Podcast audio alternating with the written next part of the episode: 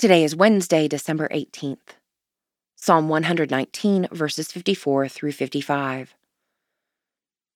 Your statutes have been like songs to me wherever I have lived as a stranger.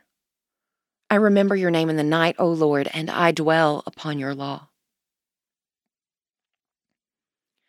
The world is geared to morning people. Ask any of us night owls, and we'll tell you all about it. I try to do a little centering prayer each morning, holding the day's concerns in light of a particular line of scripture. But ultimately, most naturally, I take my cue from Psalm 119 and remember your name in the night, O Lord.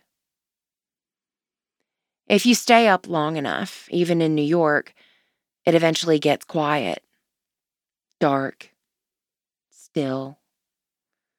This is a good time to light a candle, read a passage of scripture, offer prayer for all that has occurred and all that is yet to come. The best periods in life are the ones when I have kept this discipline of daily prayer and stillness.